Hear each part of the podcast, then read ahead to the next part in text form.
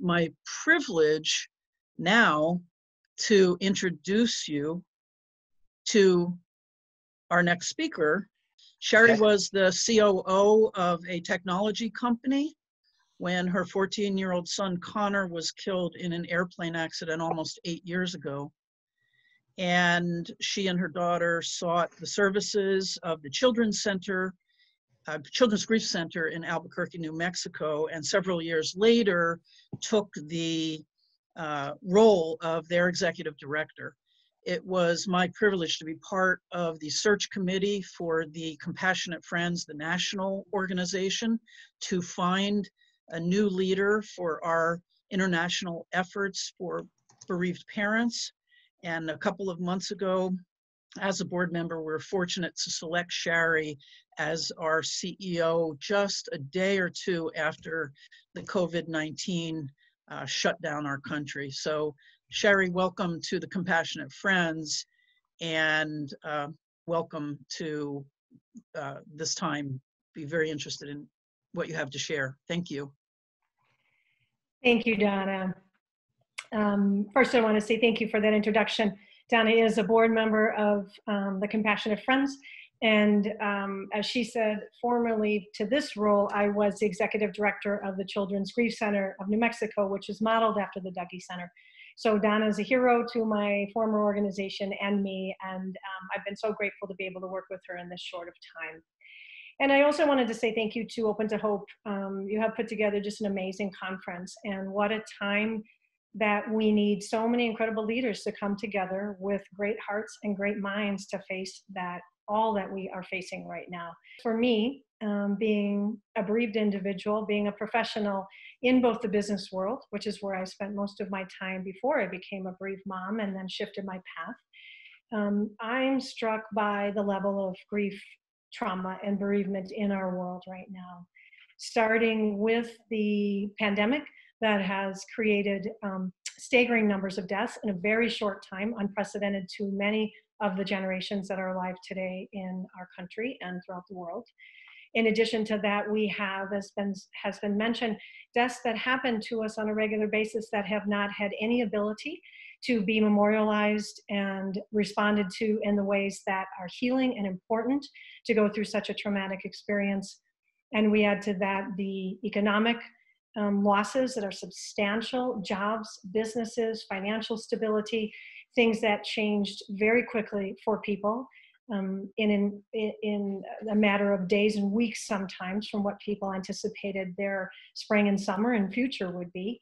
And then on top of it, now we are being challenged with significant social questions. Um, and has, as was mentioned in an earlier panel, what was the old normal and how equi equitable was that and what might something look like going forward. When we um, think about the pandemic and how fast it emerged, it was fast, furious, abrupt. Things changed instantly without anybody's permission, without their control, and without a lot of information on any um, hourly or daily basis of what people could expect. And people experience this at different levels in different ways. Um, it certainly wasn't exactly the same for everybody, but most people experienced some level of it. And this is very similar to significant bereavement for anybody who has had that experience. Um, feelings like anger, sadness, um, denial, shock, feelings of deprivation, all of those are huge feelings that come when somebody loses somebody traumatically. And those are very similar feelings that many people faced recently as we went through this um, fast paced pandemic moving through our world quickly. And we may not consciously acknowledge it, but you know, when we when we plan our lives and we plan pieces of our lives, we are planning a future that we envision and we expect. So our decisions about what our family might look like, where we may live, education we may invest in, our jobs, family traditions, we don't do those um, haphazardly. We do them because they sort of paint a picture of what we can expect. And while we all expect and learn that we may have adjustments, we may have financial changes, we may have health changes, we don't really plan for huge changes in how we can see our future. Nobody plans to have a child die. Nobody plans to have a terminal illness all of a sudden strike their family out of nowhere. No one plans for bankruptcy or home loss or the loss of retirement savings that they've been saving for for quite some time. So then we turn around and we say, well, what does that look like? And our, our normal reaction is things like, um, I can't wait to get back to normal, or it looks like we're returning to normal, or um, boy, things will feel normal again soon. And there's this idea that we can take those really dramatic experiences and all of a sudden return to something where we were. And I think anybody who has experienced traumatic bereavement has learned in a very difficult way, and, and through other losses as well that can be traumatic, that there, there isn't the same normal. Um, we can see it now, you know, for example, when there's a death in the family, there are all these very immediate things that need to be tended to. There's an obituary and a funeral service and all sorts of details that are horrible and hard. And we almost have the benefit of shock moving us through that, and we get through those things. We find ourselves a few months down the road, and we can feel like that was the hard part. That was the really traumatic, rough stage. And what's difficult is to is to learn that there's more stages past that. That there are harder questions in addition to that, which is what we're seeing now today as well. We're, I believe, just in the in the beginning stages of this, and there's a lot for us to reckon with. And so this idea of where do we go from here with a future that isn't what we expected, isn't what we planned, and, and often isn't what we want is a key question that we need to answer. A quote that I love from Joseph Campbell is We must be willing to let go of the life we planned so as to have the life that is waiting for us, um, even if we didn't choose that life. And so, what can we do when we are faced with trying to let go of what we expected and learn to trust again and see something different? We want to control and we want to do and we want to um, initiate things that make change down the road. And in significant loss, as we're in right now, we can't do major changes. We can't take back and change the dramatic losses we've had. So, how do we see smaller steps of things that might create a different way of seeing where we're going? And I want to suggest that there are small things that we can be doing, and there are different ways that we can be in the world that can help that. Probably one of the most significant um, steps we can do or take when we're seeing a changed future is to help or volunteer. And you know, it can be a really hard thing when someone has lost something significant. I remember this, and someone says to you, Well, it'll help you if you go help someone else. Because really, at that point in time, it just might feel like I don't even have the energy to move off my couch. I don't know how I could help someone else. But help um, can come in very small ways and very small steps, and it can create great strides for where we're going. I heard a wonderful story recently about the ending is, is wonderful, about a man who lost his restaurant um, immediately after the pandemic started. This was a generational family restaurant that not only meant the economic support for his family, but was a passion and a heart endeavor throughout generations of his family. And when the pandemic struck so quickly, it wasn't something that could be saved. And so, understandably, um, he was angry and sad and shocked and had no idea where to even begin. And he was outside one day, um, ready to bring in the garbage cans, and he saw that when the garbage trucks had come through, they had strewn garbage all over the place. Maybe it was a windy day, but there was garbage all over, which just made him angrier. And so he just made a decision that he was going to go get a garbage can and he picked up each piece off the road and started walking down the road, muttering um, as he went, um, trying to clean up the place so it didn't look so bad. And as he wandered and wandered a ways down the road, he found a yard where there were lots of um, papers, newspapers, strewn all over the place that hadn't been picked up. And he thought, you know, I think I will see if I can help um, take those to the person who lives there. And when he took him up to the door, he met a very elderly woman who was not able to go outside. She was at high risk. She was very scared and she wasn't able to go outside. And so she was very grateful that he brought her her papers. And he made a mental note that each day when he went to get his newspaper, he'd take it to her. After about a week, he asked her, he just realized he hadn't seen her out and he asked her about food. And he said, how are you getting groceries um, during this time? Is your family doing that for you? And she shared again that she didn't have family there and she was just using what was in the cupboard, trying to use it up so that um, she was waiting for it to blow over. That's that was her strategy. And he said, you know, if you make me a list, when I go to the store next time, I'm happy to pick up groceries for you.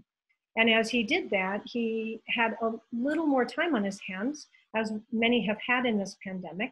And so he began to realize there were a lot of people in his neighborhood who were in similar circumstances. They did not have the resources to even take care of basic needs every day. And he had some friends who were also unemployed and struggling what to do with their energy and gathered them together. And in a short amount of time, they had about 60 people volunteering to get groceries for people who were um, inside and could not um, get outside to do what was needed for them on a daily basis. And the beautiful part of the story is not only were those steps important for the immediate future, his anger, his sadness, his shock, and not knowing where to turn, but he now has an idea for a new business that he's going to be combining his skill with food and delivering food services with some nonprofits in the area to try to see if they can take care of the great problem we're seeing in our country of food insecurity. So I share that because um, he never would have imagined um, the journey he took and where he might find himself if it weren't for that very first step of picking up some garbage and taking some newspapers up. And so the power of doing helpful activities or volunteering in some small way is one of the first things that we can do, even when we're in pain, to open ourselves up to making movement through what is so unexpected and um, what we're grieving. The second thing is in finding community. Um, at the Compassionate Friends, we are a community of people who have all lost child, sibling, or grandchild, and people who have had that very, very painful and traumatic journey before and have journeyed through that reach back to help new people who are experiencing that now. Um, Donna mentioned my involvement with the Children's Grief Center. I also used services very early on of the Compassionate Friends and then became involved in the organization um, with some national conference and different levels. And it was a lifesaver to have other people to be in community with during such a profoundly painful time. So right now, whether that is a national organization like the National Alliance for Grieving Children, um, the Compassionate Friends, there's many organizations around um, uh, even additionally stigmatizing types of losses like suicide, homicide, and drug overdose. There's all sorts of organizations that can provide resources that can be a touch point, and many um, are virtual right now. You don't have to walk out of your house. On a more local level, there are fraternal organizations like Rotary or Kiwanis, neighborhood associations, church associations. Anytime um, that you are in this moment of great loss, and need to find a way to take a step forward toward hope, having some connection and having some community is really, really an important second step. Um, a third one I want to mention is gratitude. And that's another one that can sound a little tough when you first hear it, especially when you are experiencing really significant loss. But I have found gratitude to be one of the practices most significant to moving forward through some of the toughest, toughest pain we can feel. Because even in the midst of all that pain, we do have ways to find moments of gratitude. And for example, right now, I do a gratitude practice every day before I get out of bed, before I pick up my phone and let the outside world in. It's very simple. I try to think of at least five things in the last 24 hours that I'm grateful for. And they can be large, they can be small, they can be the um, butterfly that crossed in front of my path as I was walking the other day. It can be the smell of a bloom in the midst of a really hard day. It can be so many things. Um, it can be a, a great um, time that you had virtually on Zoom for you know Mother's Day or Father's Day or whatever day might be special, an anniversary or so on. But people do gratitude practices through writing, sometimes through thinking, sometimes through sharing with someone. But a daily practice of gratitude helps shift our perspective from all that we are um, understandably and rightfully grieving to what is left for us and what kinds of things provide that hope that we're looking for. There's also some ways that we can, what I call, be in the world in a different way, which can feel a little um, hard and counterintuitive sometimes since we're, especially in the Western world here, really um, doers. We always want to do and fix and do something larger. But um, this time has taught many people that being still is really helpful to um, understanding more about the world we're in. And in, in grief and loss of whatever kind to whatever level, having more time to be still allows things to come inside of us that we might not have previously experienced. Nature, adding nature to that is one of the most wonderful ways to do it. Um, I'm always um, love the visual of the hummingbird. You know, hummingbirds hover. Um, as people, we don't hover all that often. We are moving and doing, which means our minds are always busy and our hearts are always busy and our wisdom and spirits are busy. So spending some time like the hummingbird hovering is a practice, um, particularly outside, that can bring lots of insight and lots of changed direction. The gentleman I mentioned who is starting a new business, part of the reason he was able to come to that is because he was more still and he thought about the things that were around him even when they were painful.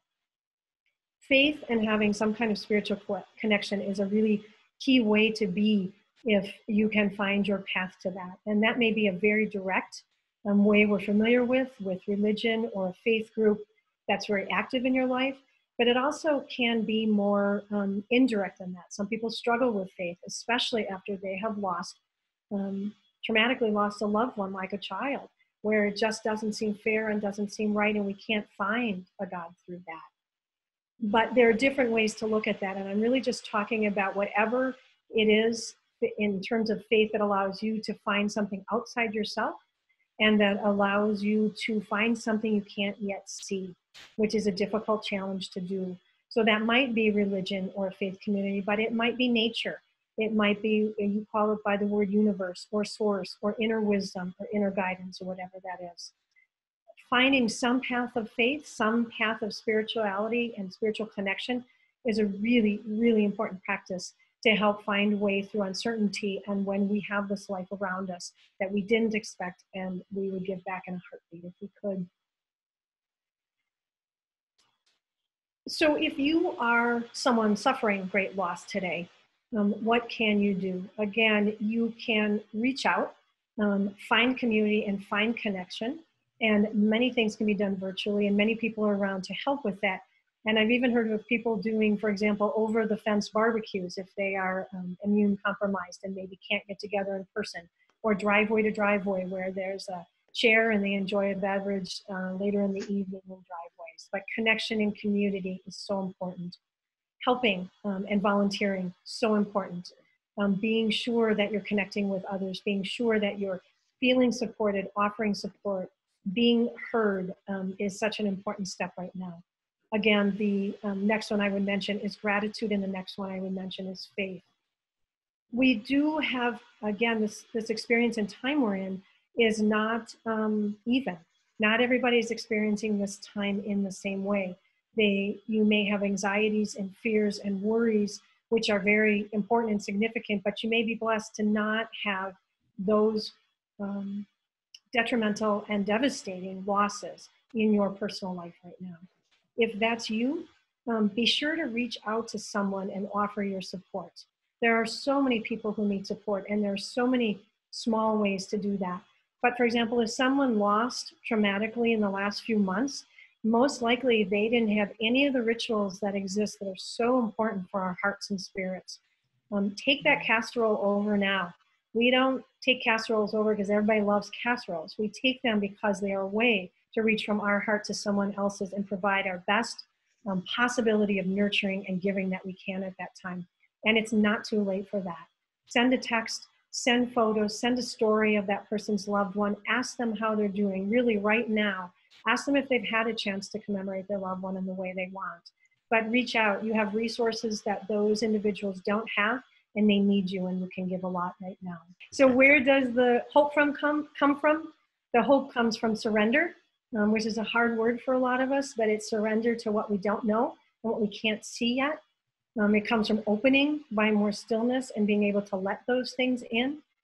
And it comes from growth, from trusting that there's growth we can't see and finding examples around us.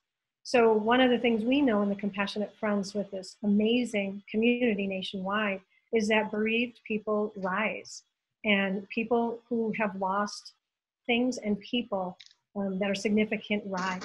And there's so many examples around us. So grab onto something that can help you have that faith and that trust that you can follow that path. Um, reach out to somebody today, reach inside to something new for you today, and share um, the hope that you have so that we all can move forward together as a community. But I just want to say thank you um, for allowing me to spend time today.